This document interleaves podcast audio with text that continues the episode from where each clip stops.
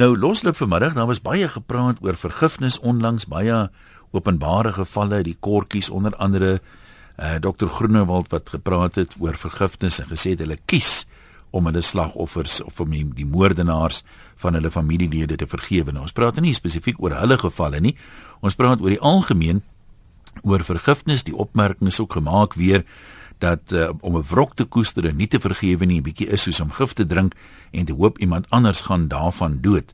En dat uh, vergifnis jou vrymaak dat jy nie kan aangaan met uh, jou lewe voor jy nie werklik vergewe het nie. Dit is die een kant van die munt, maar aan die ander kant is dit maar vir natuurlik vir baie van ons om vergelding te soek. En 'n mens hoor ook soms as 'n moordenaar nou gefonnis word dat mense sê die familie nou kan hulle berusting vind, so asof die die straf van die moordenaar die deurslaggewende faktor is. Ehm um, dit voel seker vir 'n mens geregtigheid het geskied, maar uh, soms word die moordenaar nie gevang nie, nie gestraf nie. Soms is dit iemand wat jy nie eers ken nie, jy weet nie wie spesifiek wie verantwoordelik was daarvoor nie wat dit maak dit dit moeiliker om te vergewe? Kan 'n mens dan nie regtig berusting vind nie? Kom ons kyk of ons mense kan help met hierdie baie moeilike proses. Dalk het jy ondervinding daarvan dat jy uit praktiese ondervinding met ons kan praat. Deel dit met ons op uh, die telefoon as jy wil 0891104553. Sit sommer daai nommer in, dis die nommer vir al die inbelprogramme 0891104553. As jy wil e-pos, dan gaan jy nou na die webwerf toe rsg.co.za klik daar op e-pos en ateljee en as jy wil SMS 3343 dis die kortnommer en elke SMS kos R1.50. Nou kom ons hoor wat sê mense oor uh, vergifnis. Wat maak dit vir jou makliker as daar straf was vir uh, die mense wat vergewe moet word? Jy kan voel geregtigheid het geskied, dan sê mense maal hulle kan berusting uh, vind, maar uh, baie mense sê ongeag wat die houding nou is van uh, die mense wat jou te nagekom het, jy vergewe nie vir hulle nie. Hulle hoef eintlik niks te doen nie. Hulle hoef nie eens berou te toon nie. Vergewe vir jouself dan kan jy aangaan. Wat is jou ondervinding hieroor en jou siening hiervan? Deel dit met ons 0891104553. E-posse van die webwerf rsg.co.za en SMS 3343. Connie, baie dankie vir die aanhou. Jy kan maar gesels. Middag 1. Ek hoop jy vergewe my. Ek het lanklaas gebel. ek sê dit in my ruim hart vind, ja. ja, jy het aangehaal geregtigheid en ek dink dit loop hand aan hand met vergifnis. En ek dink ons spit wyse woorde uit die verhoogstuk van Macbeth Shakespeare wat gesê het ons leer aan ander die wet van bloed en straf, maar dit keer met krag op ons terug. Die reg wat alles gelyk afweeg, dwing op die gifkelk wat ons meng na ons eie lippe. Nou kom ons kom terug na geregtigheid. Ek dink uh, ondervinding het geleer dat sommige mense moeilik vergewe, veral wanneer hulle glo dat uh, geregtigheid in die proses gesnewer het. Benjamin Disraeli het self gesê geregtigheid weerhou is ontneemde geregtigheid. En as ons maar net verskeie prominente hofsaake in die polemiek raak en amnestie en verskeie parol aansoeke ons sal nou nie daarop ingaan vandag nie. Dan wonder 'n mens uh hoe kom vergifnis nou regtig in is daardie geregtigheid nou bots daarmee. Maar vergifnis is seker nooit 'n maklike stap nie hierin. Die vraag by my is wanneer daar wel vergewe word, is alles nou vergeet of nie? Ek dink dit is 'n baie moeilike antwoord want jy weet ons beskik nie oor 'n delete knoppie nie. Mm. mm uh so uh iemand anders het ook aangegaan en gesê vergeet nooit die name van jou vyande nie. So uh dit dit is by my die kwessie, jy weet hoe vergeet jy uh en en en soos ek sê, die delete knoppie is nie daar nie. Maar ons put darm wel krag uit. Ek dink ons skepper uit uh want ons uh, is nie dink ek uit eie krag in staat om te vergewe nie. Ons kan dit maar net doen deur Christus uit genade uit en uh vir hom wat wat wat ons met God versoen het. En ek dink uh, Christus skenk ons daardie genade om nie nie ander te vergewe, slegs ander te vergewe nie, maar ook onsself.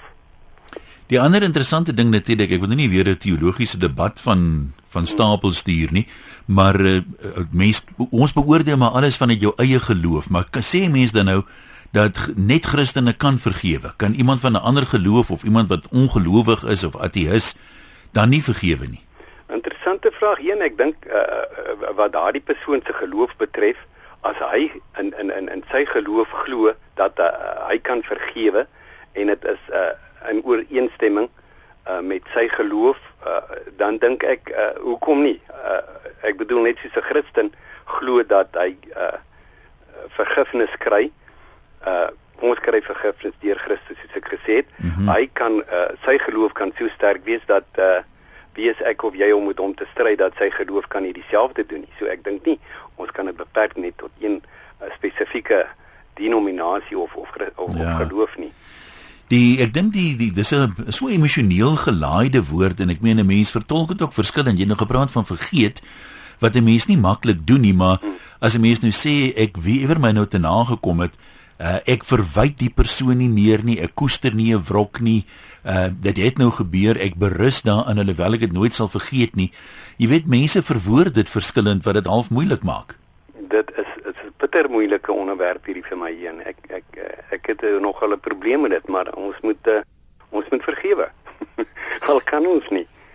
Ja, en ek meen die die ander ding baie mense sê daar moet eers berou wees, maar nou dikwels uh, soos in die geval van die kortjies byvoorbeeld, ek meen dis terroriste, hulle gaan nie berou toon nie. Ek meen jy weet nie eers wie presies hulle is nie.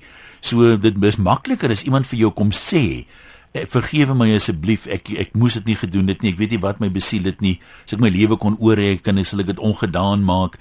Dan is dit uiteraard makliker vir jou. Ek dink dis baie moeiliker as iemand dit nou doelbewus gedoen het en geen berou om dan te sê ek vergewe jou nogtans. Ja, een ja, dit dit is weer 'n moeilike kwessie hierdie. Uh die persoon wat nou berou gaan gaan toon, baie kere het hy geen kontak eers meer met daardie persoon nie. So uh, ja, jy ja. sal nie weet waar die berou of of die, uh, of, of daar ware berou is of dit eg is nie. Daar kan ook valse berou wees. So ons ons raak, jy weet, 'n bietjie hmm. uh, diep in die gesprek. So uh, jy weet, uh, kom die partye bymekaar, uh, sien hulle mekaar, hoor hulle mekaar. Kyk wat ek wel baie keer in die hof gesien het is dat berou is op sy volopste net na skuldig bevinding en voorvonnis. Een baie mooi gesê. Goed gaan, lekker. Dankie Connie, mooi bly daai kant. Johan in Pretoria, hulle daar. Uh goeiemôre Jan, dis Johan hier. Gesels maar. Uh, ja, uh, dankie. Uh, nee, weet jy, ehm um, ek het vroeër gepraktiseer as sielkundige. Ja. Maar ehm um, wat wat my ervaring het vir my geleer buite die geestelike aspekte wat ek ook mee saamstem met die vorige spreker. Ehm um, gaan dit vir my ook oor die sielkundige uh jou wording. En en die probleem is kyk dood uh, as ons nou praat in spesifiek in die geval van dood is finaal. So jy sit baie keer met 'n situasie of 'n probleem dat ehm um, as jy nou nie die persoon vergewe wat nou hierdie spek jou uh, aan jou ehm uh, uh, toegedig toegedig het nie. Ja. Uh, sit jy met die probleem van nou moet ek vergeld en nou met wie aan aan wie aan wie gaan jy daardie vergelding ehm um, gaan jy dit nou op wie gaan jy dit nou uh, projekteer en baie keer sit die persoon dan met die frustrasie as hy het nou nie uh, hou vas op die vergeldingsproses nie en nou projekteer hy daai aggressiewe gevoelens wat dit word 'n frustrasie ehm um, en wat oorgaan in 'n aggressie en nou projekteer hy dit op familielede of ander mense naby aan hom. Ja, Want ja. Want moet hierdie aggressie nou uitkom en hy het geen ander keuse as as om dit nou op iemand anders uit te haal nie en dan dink ek dit is baie onregverdig as 'n ou eers in daardie in daardie rigting begin dink. Miskien wil ek net gou uh, want ek kon nou nie maandag ehm, kommentaar uh, lewer nie en jy kan my stop as ek van die punt af is maar ek weet daar was op 'n stadium gepraat op maandag oor die hele kwessie van om jou uh, gesin saam te vat na gevaarlike gebiede toe. Ja. En dan sit jy nou die eind met die ding van okay nou het hulle iets oorgekom uh moes ek dit gedoen het en al daardie dinge.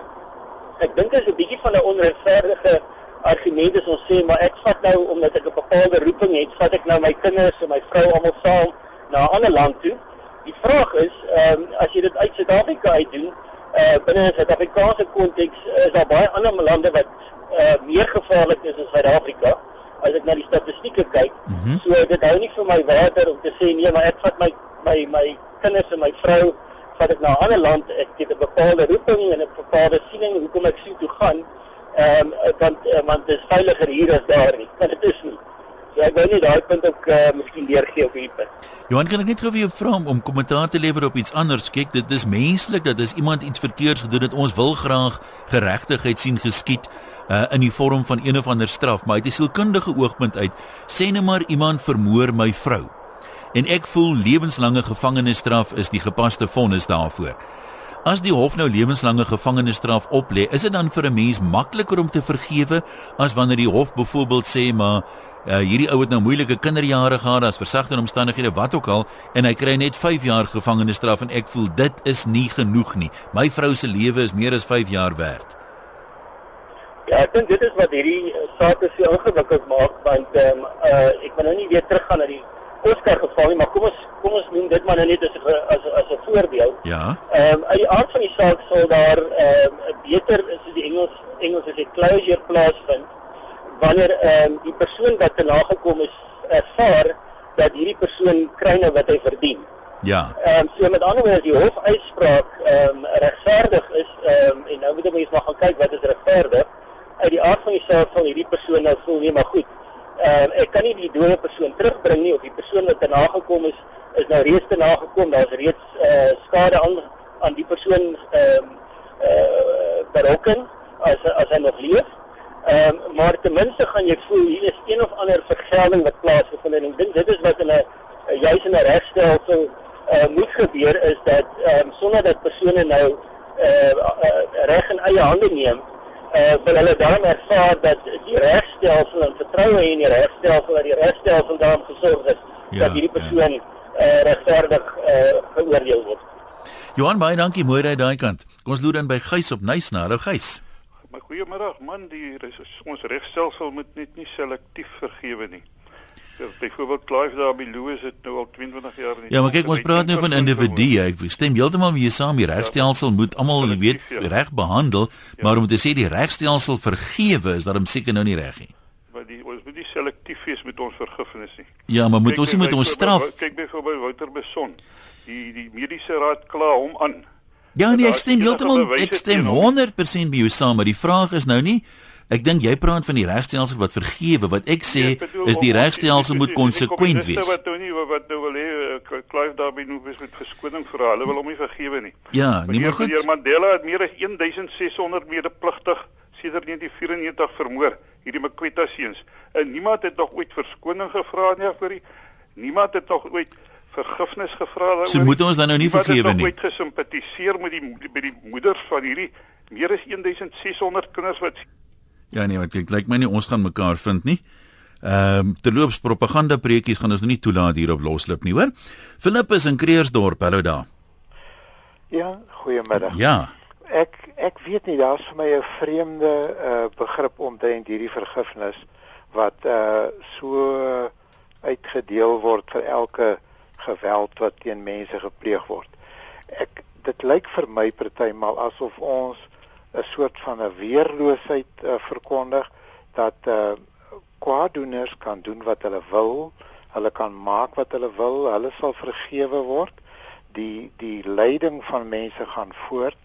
Uh daar is nooit 'n uh, 'n uh, 'n uh, 'n uh, werklike gevoel van maar weet jy wat, jy het 'n verskriklike ding aan my gedoen nie. Ons sê almal so deemoedig, nee, ons vergewe en ons vergewe en en ek ek ek kan dit nie heeltemal verstaan nie. Dis asof ons altyd maar die rug draai en sê maak net wat jy wil. Ek sal jou vergewe. Maar wat dink jy behoort 'n mens te doen? Behoort 'n mens te sê ek vergewe nie want jy's nog nie nee. jammer nie of hoe moet hoe dink jy behoort 'n mens te doen? Kyk, daar is daar is 'n uh, Christelike begrip dat vergifnis sal plaasvind ongeag of die ander persoon berou toon of nie. Uh dit is dit is een kant van die saak. Mm -hmm. Maar ek dink maatskaplik ehm um, is dit asof ons uh dit maar toelaat dat geweld kan voortgaan en ons altyd bereid om vergifnis te gee. En ons is die leidende party wanneer jy die ontvanger is van een of ander geweld of misdaad teen jou. En jy bly vergewe en die die die die maatskappy sal nooit opstaan en sê luister nou het ons genoeg gehad van hierdie soort ja. misdaad nie weet maar nou die die die, die weet daar's 'n verskil tussen geregtigheid wat moet geskied en ek soek vergelding en 'n koester 'n wrok. Die mense sê almal as jy nou 'n wrok koester wat jy soms moet rede seker kan doen dan drink jy nou die gif maar jy wil hê iemand anders moet daarvan doodgaan. Hoe voel jy daaroor? Kyk wat ek vir jou sê ek ek dink nie dat ehm um, dit is die maklikste ding in hierdie wêreld om die ontvanger van so 'n verskriklike ding uh, in jou lewe te wees soos jou jou geliefdes word vermoor. Absoluut. Ja, en en ek dink nie dat 'n mens doen dit ligtelik nie. Ek ek dink die meeste van hierdie mense wat sê hulle vergewe, ehm um, het het het uiteindelik deur hierdie bitterheid gekom. En uh dit is eintlik ek sou sê baie meer aanvaarding as vergifnis. Uh en en dis wat, wat wat kan ek aan aan 'n gesiglose geweldenaar doen deur dit by hom tuis te bring? Ek het hom vergewe want ek ken hom nie eens nie. Ja. Ek het hom nooit gesien nie. Uh daardie tyd van die waarheids- en versoeningskommissie waar mense mekaar kon konfronteer en in die oë kon kyk en sê maar dit het jy aan my gedoen en hierdie ander persoon kon sê ek is jammer, ek het berou, ek besef nou wat dit aan jou gedoen het. Dit is vir my 'n meer werklike uh, om uh, toestand. Maar om 'n geziglose persoon te sê ek het jou vergewe en daar gaan hy hy doen weer net wat hy wil môre, jy weet. Dit is vir my 'n uh, uh, eensidedigheid en ek dink dat dit is meer 'n kwessie van die verwerking in jouself van hierdie hele situasie en 'n aanvaarding daarvan en 'n laat vaar van die wrokgedagte en die moordgedagte. Maar maar ek weet nie, ek dink ons moet baie versigtig wees met hierdie maklike uh, vergifnis wat lyk vir my partymal so rondgesaai word asof dit nou maar iets is wat jy net doen soos jy jy jy betaal 'n rekening en jy draai om van die toonbank en jy loop weg. Nee, ek ek hoor wat jy sê en ek dink meeste mense stem op 'n sekere vlak saam met jou, maar wat is 'n mens se keuse nou? Jy het praat van hierdie gesiglose vyand, hy's nou weg en daar gaan hy. As jy nou aangaan jy sê ek gaan nie so maklik vergewe nie, dit werk mos nie so nie.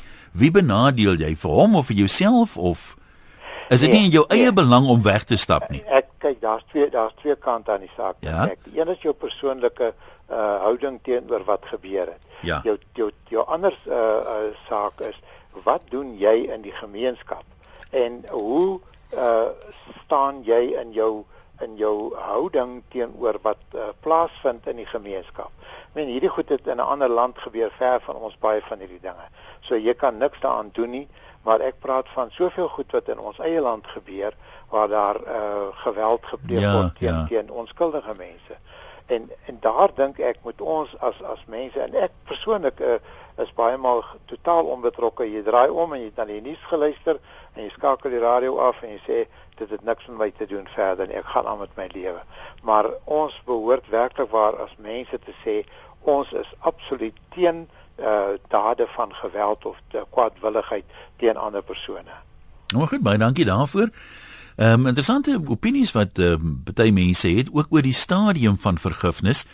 Ehm um, hier's weer iemand lei ek af met sielkundige agtergrond wat sê ehm um, as iemand sommer kort na so 'n insident sê maar ek vergewe die mense, uh, dan moet 'n mens dit seker sien as goddelike ingryping van 'n aard want die proses is eintlik langsamer. Dis meer natuurlik om deur al die fases te gaan, jy weet, die on ontkenning aanvanklik woede, uh, al daai dinge voordat jy nou kom by die by die uiteindelike vergifnis en aanvaarding. Uh, baie mense moet die al klomp uh, emosies eers verwerk voor hulle by vergifnis kan kom. Dis uh, dis meer die normale prosedure. Willie, wat sê jy middag? Goeiemiddag een. Willie hierso uh, van Potchefstroom ja. eintlik om te Twini. Ehm um, ek was in 'n motorongeluk saam met my niggie.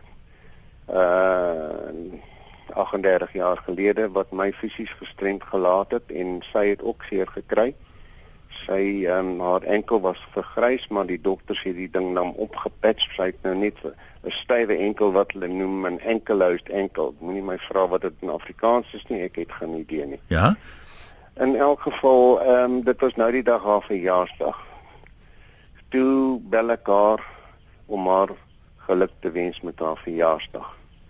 En daar toe sy die foon antwoord en sy hoor as ek te word al die ou koeie weer uit die sloot uitgegrawe met die gevolg is sy het op my obviously nie vergewe nie. Nou jy jouself al vergewe. Wel ja, wat anders kan mens doen? Kyk, ek is ehm um, ek is ehm um, ek wil nie graag religion in die storie inbring nie, maar ek is 'n wedergebore Christen en uh my uh, Bybel sê vir my jy moet vergewe en vergeet. En so so die 7de Desember eh uh, 7 jaar gelede was uh, ons op pad Ermelo om vir my dogter te gaan kuier. Toe uh, ry 'n ander kar en ons in vas waar in my vrou opslag gedood is. My seun het breinskade opgedoen wat hom 2 jaar geneem het om hom te rehabiliteer. En uh, ek het in die hospitaal beland met vyf gebreekte ribbebene en 'n gebreekte hand. Ek weet nie hoekom die die hand gebreek het nie, maar anyway. En uh, ek het rondgeloop met 'n wrok in my lewe as gevolg van hierdie storie. En toe bespreek ek dit een aand by ons Bybelstudie groep. Toe sê die oom vir my by ons pastoor, "No, but you must forgive and forget." Nou ja, ek het gesit en top oor die ding en toe besluit ek nee, maar dit help nie. Ek ek ek loop rond met hierdie wrok in my lewe nie dan who am I kidding? I'm kidding nobody. Ek maak net myself verder seerder. Toe vergewe ek dit en dis verby. Gone and forget. Daar's niks wat ek daan kan doen nie. Ek kan nie my vrou weer lewendig maak nie. Hoe voel ek, ek ek is jammer ek wil nie te veel in jou persoonlike lewe inkarring nie, maar uh, dis nie aldag dan er iemand inbel wat sê iemand het my nog nie vergewe nie. Hoe voel voel jy daaroor? Pla dit jou dat jy jouself well, kon vergewe maar dit sê nog steeds nie. Ek het ja? net eenvoudig vir haar gesê, "Wel, dan gaan ek jou net eenvoudig in die toekoms net eenvoudig nie weer kontak nie. Ek gaan jou nooit weer bel nie en ek hoop nie jy bel my ooit nie. Uh, Inteendeel ek het, het het jou nommer uit my selfoon en jou selnommer uit my my selfoon uit delete want ek kan nie uh nommers onthou nie. Uh, ek as gevolg van my ongelukke 100 jaar gelede het ek uh, breinskade en hoe ouer ek word, hoe makliker vergeet ek. So, jy weet Ja, just forgive and forget. Mens moet dit maar net eenvoudig doen en uh, nou ja, wat sy bestaan nou nie meer vir my nie. Daar's niks wat ek daaraan kan doen. Dit help nie. Ek verkwalik haar nie as sy my nie wil vergewe nie. Dis haar probleem, nie meer myne nie. Nou maar goed, ons sê baie dankie sterkte vorentoe. Lukoti, die naam nou reg. Hallo daar. Goeiemiddag ja. Ja. Man versoening en vergifnis gaan tog saam. Jy kan nie versoen sonder vergifnis nie. Nou op Stellenbosch het hulle nou die van landsentrum se naam weggegooi omdat uh om een of ander rede omdat Stellenbosch nie kan vergewe nie. Dus nou dokter Malan het nooit iemand te uh, jy's laat vermoor of wat ook al nie. En hy uh, maak sy naam tot nie daarso. Dit die uh, gedenksentrum is gebou met bydraes van private persone is nie van staatsinstellings of so gewees nie. Nee, ek hoor wat jy sê, maar jy praat nou van 'n van 'n instansie wat moet vergewe. Dit is tog seker ook daarom nou nie heeltemal. Vergewe die mense van Stellenbosch. En uh Mandela bou hulle standbeeld voor op Stellenbosch voor die stadsaal. En, en hy hy is die grootste massamoordenaar in Suid-Afrikaanse geskiedenis. En almal het hom vergewe, die hele wêreld het hom vergewe. Ja, dalk met ons hulle voorbeeld navolg of hoe. Jessica, wat sê jy daar in Houtis rivier? Jy dan nou. O, oh, is iets fout hierso. Hallo? Ja, hallo. Ai, Jessica. Daar sê. Ek het hoop jy kan sit van ek hou nie van my radio moet aan. Ja, nee, dit lol as die radio aan is, ja? Ehm, um, ek luister net so mooi na julle. Nou dink ek aan Lena. Jene, ek is my van die plaas van Louter Rivier in Veilig vir my radiostasie. Ehm, um, Ek was net van die voorheen. My ma baie kom kommunikeer met my meester man. Ek trou mos nou met my man oorlede, ek trou mos weer 'n man. En my ma, hy het die man gehad. Ja, ja, jammer jong, daai lyn lyk my gaan nie so lekker saamwerk. Kom ons kyk wat skryf 'n paar mense. Ehm um, die nommer om te bel is 0891104553. E-posse van die webwerf rsg.co.za en SMS se 3343 teen R1.50 elk. Tio sê vergewe en vergeet word amper in een sin genoem. Mense sê maklik ek vergewe dalk ter wille van die gemeenskap, maar hoe vergeet jy as 'n familielid wreed weggeneem is en in jou denke bly vergelding daaroor en dan word misnoë uitgespreek as vonnisse nie voldoende opgelê word nie. Uh in my mening toe die doodvonnis nog daar was, het mense makliker vergewe. So toe ek meen as mense nou al die stof wat jy opskop uh, laat lê, dan sê jy met ander woorde jy vind berusting in die straf, nie in die vergifnis nie. Die persoon is nou oordentlik gestraf, hy is nou ook dood. Nou kan jy berus as 'n oog vir 'n oog en 'n tand vir 'n tand. So ek weet nie mense dit regtig vergifnis kan noem nie. En uh, dan sê Annelie al die hoogheilige mense wat tog so Christelik is, daar staan ons nou duidelik jy moet meer as 70 maal 7 vergewe en jy moet vergewe en vergeet maar hulle sal nou weer 'n manier kry om daai versie nie van toepassing te maak nie, maar dan sal hulle jou vinnig veroordeel as jy 'n ander versie oortree. So Annelie doen 'n beroep op mense om tog net die Bybel konsekwent toe te pas en nie die versies te kies wat vir jou werk nie. Tia in Pretoria, wat sê jy? Hallo. Hallo Ian. Hy daar. Man, ek wil vir jou sê, ehm um, baie jare gelede, om presies te wees 42 jaar gelede, het dit gebeur dat ons buurman ons het geweet hy wil baie graag ons plaas hê. En die haal tref ons en slaan ons dat ons in ons kanon was. En ag hy het al sy toue getrek en hy was oorwinnaar uit die plaas gekry en ons moes trek. En weet jy, ek kon nooit berusting vind daaroor nie. En toe uh, is my eerste man dood en ek is weer getroud. En my tweede man het die hele storie geken van begin tot einde want hy het eintlik die die persoon wat toe nou die die plaas gekry het goed geken. En toe het hy vir my gesê luister, jy moet vrede maak met jouself oor hierdie saak. Want jy is nou daai man se slaaf. Hy weet niks dat jy nog so kwaad is vir hom. Jy hy weet niks niks deur wat se wurgings jy gaan oor hierdie storie nie. So vergewe hom en maak vrede. Want jy is soos 'n 'n vark met 'n klein kalfie aan sy been vasgemaak vir straf. En weet jy, ek het baie hard gewerk daaraan en ek het hierdie man vergewe en dit my net gevoel later. Ek gee nie meer om dat dit gebeur het nie. Ek gee nie meer om wat in sy lewe gebeur nie. Ek is vry van hom. En ek sê vir jou dit is die wonderlikste ding om iemand te vergewe so iets wat in jou lewe gebeur het. Het jy het jy dit jou anders laat voel, vry laat voel sien? Ja. Ja, tot vandag toe. Uh dis nou seker 12 jaar en ek het seker 'n wurging van baie 30 jaar gehad wat ek wat ek het self gesien ek is nie daai soort mens ek het gesê as ek hom langs die pad kry en hy lê kan hy hom doodbloei en ek sal liewer verder nog met 'n klip doodkap en en al hierdie die gevoelens is uit my uit en ek weet dat baie hartseer oor sy pad gekom maar ek het my nooit verheerlik daarin nie uh of wat is die woord dan ja lekker nie verlekker daarin nie. En uh en ek het my lewe aangegaan en en ek ek is vry. Kan ek vir jou vra Tia as jy nou terugkyk? Uh, dat jou lank gevat, dit was 42 jaar gelede gebeur, dis omtrent 12 jaar gelede sê jy vergewe het. As jy dit nou kon oordoen, sou jy probeer het om vroeër te vergewe? Ja. Ja. As iemand so hard probeer het, of so hard uh met my gepraat het en vir my help of vir my probeer oortuig het dat uh, daai persoon voel niks vir wat vir die hartseer en leed wat ek daardeur ly nie. En dat ek eintlik nou hierdie man uh sal hy as hy dit moet weet, sal hy eintlik lekker kry om te weet hoe ek voel, jy weet. So is nou baie mense wat sê dis nou seker makliker as iemand berou toon, maar ehm um, jy sê as ek jou dan nou reg verstaan, dis nie nodig dat die ou wat jou te nagekom het berou moet toon nie. Jy doen die vergewe ding vir jouself, want jy raak sy slaaf en dit ja. vreet jou op nie vir hom nie. Ja. Ja. Hy moet maar vir hom verlekker daarin. Hy moet maar voel ek is nou hierdie groot oorwinnaar en ek is hierdie big buck want hy uh dinge het net vir hom wonderlik verloop maar ek het nie meer 'n saak daaroor nie. Ek het lank nie meer 'n saak daaroor nie. Vir my voel dit net ek het hom vrygemaak en ek is vry en en uh, en dit, dit voel vir my baie beter.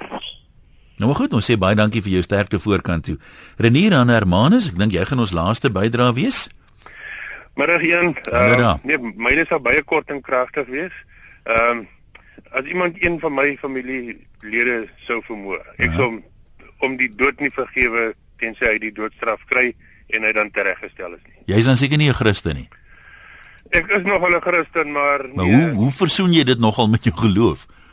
Ehm um, omdat in die die, die Bybel ja. sê oog vir 'n oog, tand vir 'n tand. Nee, maar goed, wat het wat sê die Nuwe Testament? Wat sê Jesus? Hy het vir my nog niks gesê nie, dit is 'n groot ding. En Nee, maar daai daai stukkie van vergewe 70 maal 7, jy het dit al gelees? Hoe vertolk jy hoe vertolk jy dit? Ek het dit al gelees, maar nee, dit sal ek sal dit nie kan doen nie want as een van my geliefdes so wreedaardig van my weggeneem word, dan moet daardie een ook maar wreedaardig okay. Nee, ek is nou nie die ou wat vreeslik ja. wil preek nie. Ek wil net vir jou sê daar's ook 'n versie ja. wat sê ek is tot alles in staat deur Christus wat my krag gee.